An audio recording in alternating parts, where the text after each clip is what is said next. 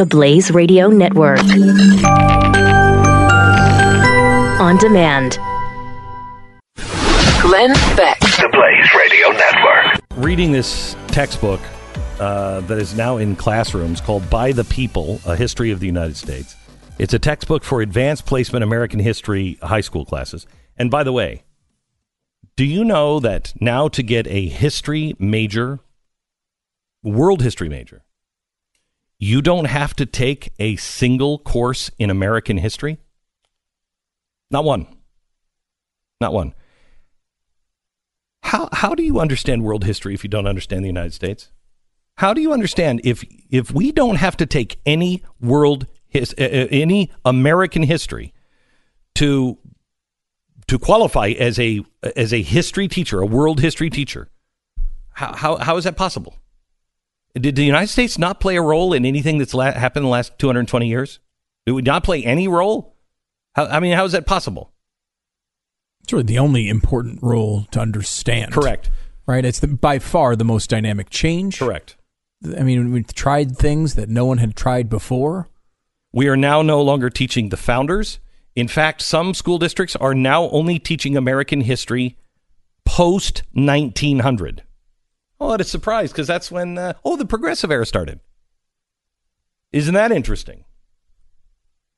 History, history is written by those in power.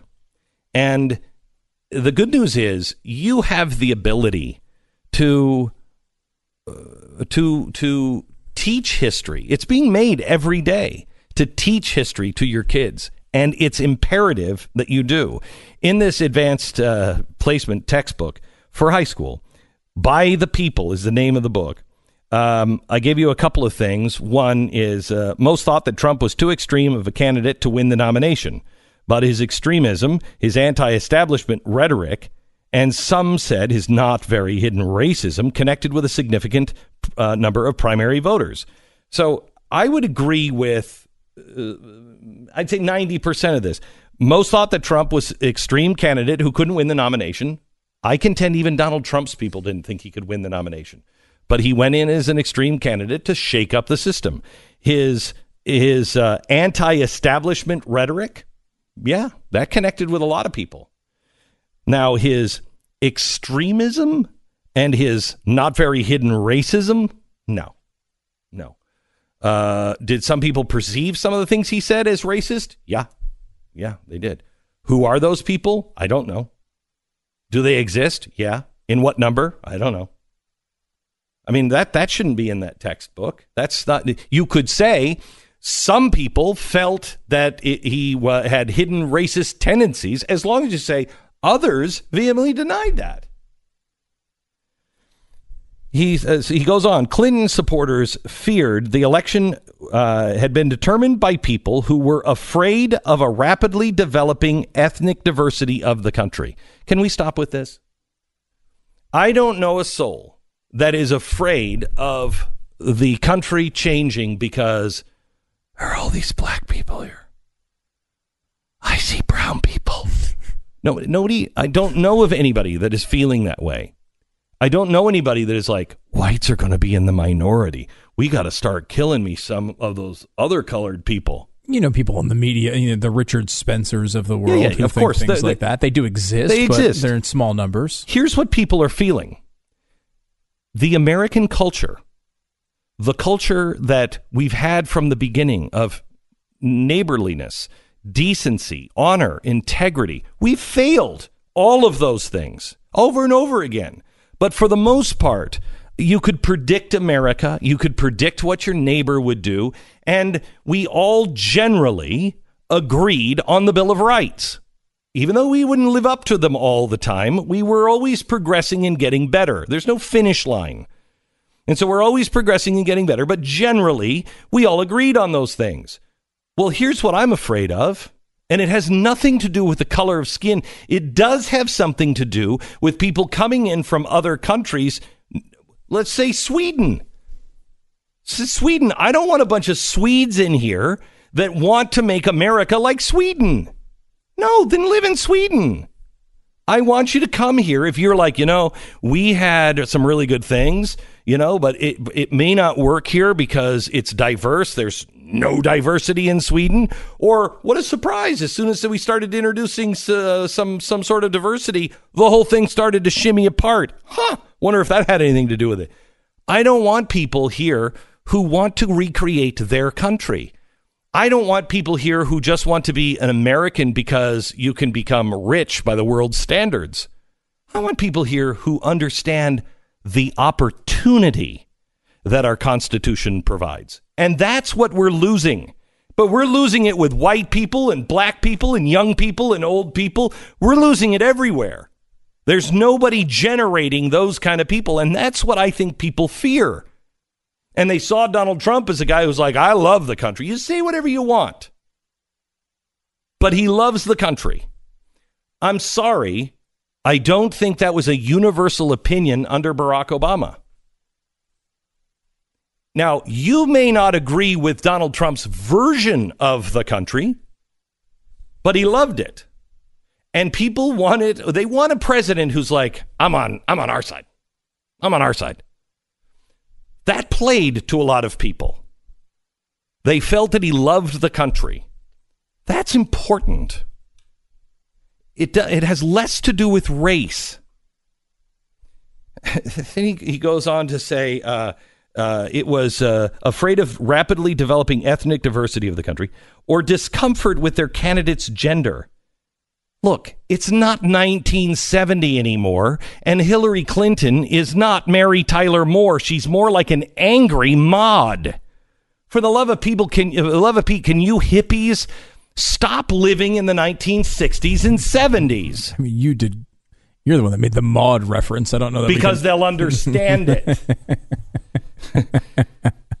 It's true though. This idea that I mean, is there again? Is there someone out there in the sound of my voice that didn't vote for Hillary Clinton because she was a woman?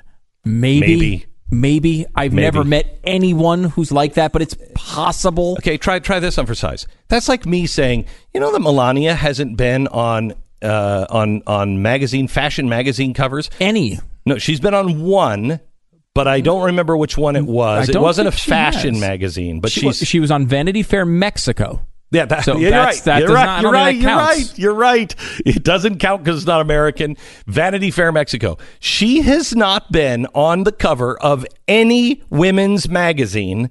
And think about the extensive propaganda we receive Of the to- arms. You must believe Michelle Obama is beautiful. You must.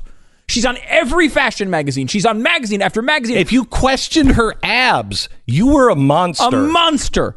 And then they put a supermodel in the White House. And she's on zero magazine covers. I think that's because she's a woman, Stu. Uh, right, That's as dumb a point. Exactly right. making here. It is the same point. It is so. If I said that with a straight face to the left, you're only doing that because she's a woman. You would roll your eyes, rightfully so, and say, that's ridiculous. And you'd bring up the point. I liked when Michelle Obama was on fashion magazines. Like we'd say, well, we liked Carly Fiorina, but you would never give us any points for that. No. You would No. never say. Remember who used to lead the polls? You know, a couple. It was a couple elections ago now, but Condoleezza Rice used to be the person they would talk about leading the polls as a Have potential no candidate. problem, no problem with women. None. Stop it. Stop it. Then he says, and uh, there is a there was a, a nostalgia for an earlier time in the nation's history. Yeah, you know what? That's true of everybody. That's true of everybody because we all look back. The older you get, the you look back and you're like, you know, it was simpler those days. No, it wasn't. It was simpler those days. Yeah, you had to pump your own water. You had to go outside and crap in a box. You had to wipe yourself with leaf. It was never better back then. It was never better back then. We have better things now. We have easier times now. We have connection around the planet like we've like we've never ever had. Yes. In your old timey memories, you can be like, "Oh, I remember going down to the fruit cellar in grandma's house and how wonderful." Grandma worked her ass off to pick all of that food, and then she spent all summer canning it. And every time she would look at you and say, Hey, you know, got to go down and get some beans, you'd be like, Why can't somebody else do it? Because you were freaked out about Grandma's basement because it was dark and spooky, not like most basements today. So please stop with the, it was better in the old days. It wasn't. It wasn't. And, and stop with this. Well, you know what we need to do? Let me tell you, I got it. I've got to. Do you know I watched? I watched. Who was that? What was that chick's name? Who? Bill Maher. Play. In fact, play Bill Maher. Bill Maher made this point on uh, on uh, watching old movies and the hashtag um, uh, Me Too. Listen to this. A recent article by Molly Ringwald got a lot of attention because she revisited The Breakfast Club and her other 80s movies and found them troubling in the age of Me Too. She said she was taken aback by the scope of the ugliness. Oh, please, they were teen comedies, not snuff films. You can't blame someone for not being woke 30 years before woke was a thing. 20 years ago, the jokes on Friends were just funny. Now, some millennials, some, I applaud the sane ones. But some find the jokes sexist, transphobic, and fat shaming. Okay, but if you spend your time combing through old TV shows to identify stuff that by today's standards looks bad, you're not woke, you're just a douchebag. We're never finished evolving. I hate to break it to you, but no mm. matter how woke you think you are, you are tolerating things right now that will make you cringe in 25 years. Amen. Now let me speak to all the douchebags.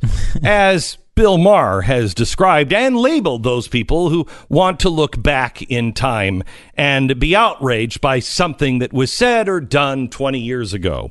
Because I'm assuming that that douchebagginess continues beyond 20 years to perhaps 250 years to our founders who definitely never you could go up to them in the street and say you're not woke man and they wouldn't know what the hell you were talking about. Joe biden could say hey dude man keep on trucking just without all the african americans. Okay he wouldn't understand that because he was in a different time so if we can lecture Molly Ringwald about her evolving standards, maybe we can do the same with those who want to say, you know, those uh, founding fathers, they were just evil. No, they were a product of their day, just like Molly Ringwald. Now, the difference is she's a woman, so I'm going to come down. Oh, no, wait.